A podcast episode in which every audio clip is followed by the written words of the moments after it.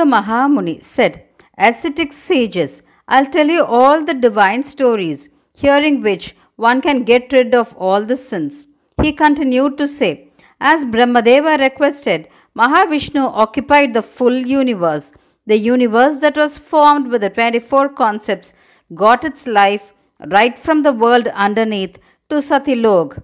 Mahavishnu looked very bright inside the universe. Penance was Brahmadeva's wealth.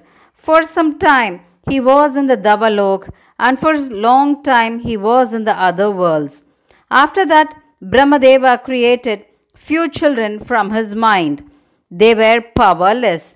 Four faced Brahmadeva again created few children. They were disenchanted and frustrated.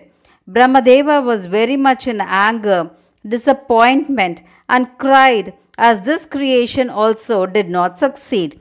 At that time, from him, Rudra, a form of Shiva, got created, saying to him, Do not fear. We call that Rudra Neela Lohidar. He looked at Brahma and said, I will remove your troubles. Do not have any doubt in it. Brahmadeva looked surprisingly at that Rudramurti, who spoke very firmly and said there should be no interruption in his divine work of creation. Rudra said, May there be no interruption in creation, and left to the ever existing Shiva's Sannidhi at holy Kailash.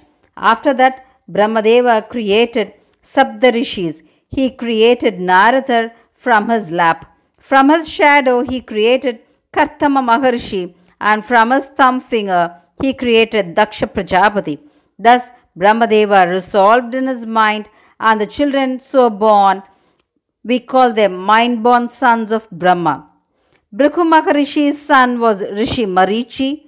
Rishi Marichi's son was Kashyapa Maharshi. This world progressed because of the descendants of Kashyapa Maharshi. Daksha Prajapati had 60 daughters. He gave 13 of his daughters in marriage to Kashyapa Maharshi. Devas, Asuras, and many others were born through them. They spread out and lived in all the worlds of this universe. From the daughters of Daksha Prajapati, trees, birds, snakes, mountains, climbers, and many such were created. Those creations were spread out from the world underneath to Satyalok. There was no place in this universe where they didn't exist. Daksha Prajapati had a daughter in the name Sati. He gave her in marriage to Lord Shiva. That Sati Devi was also called as Bhavani. Rudramurti married Kali. Vishnu married Lakshmi and Brahma married Saraswati. In this way, the three Murtis, Brahma, Vishnu, and Rudra, along with their respective Shaktis, did the job of creation, protection, and destruction. Sati, who married Lord Shiva, was Mahakali. The same Mahakali, in a later period, was born as daughter Parvati to the king Parvatarajan and attained Lord Shiva as her husband. That Parvati Devi was also called in different names as Kalika, Chandika, Bhadra, Chamunda, Vijaya, and Jaya. So the Mahamuni said, due to the difference in their gunas, the Trimurtis did the three kinds of divine operations. On hearing this, the rishis, along with Saunakar, looked at him and asked, You knew everything from Mahaguru Vyasa Bhagavan. We would like to have more Amrit from you in the form of Shiva stories.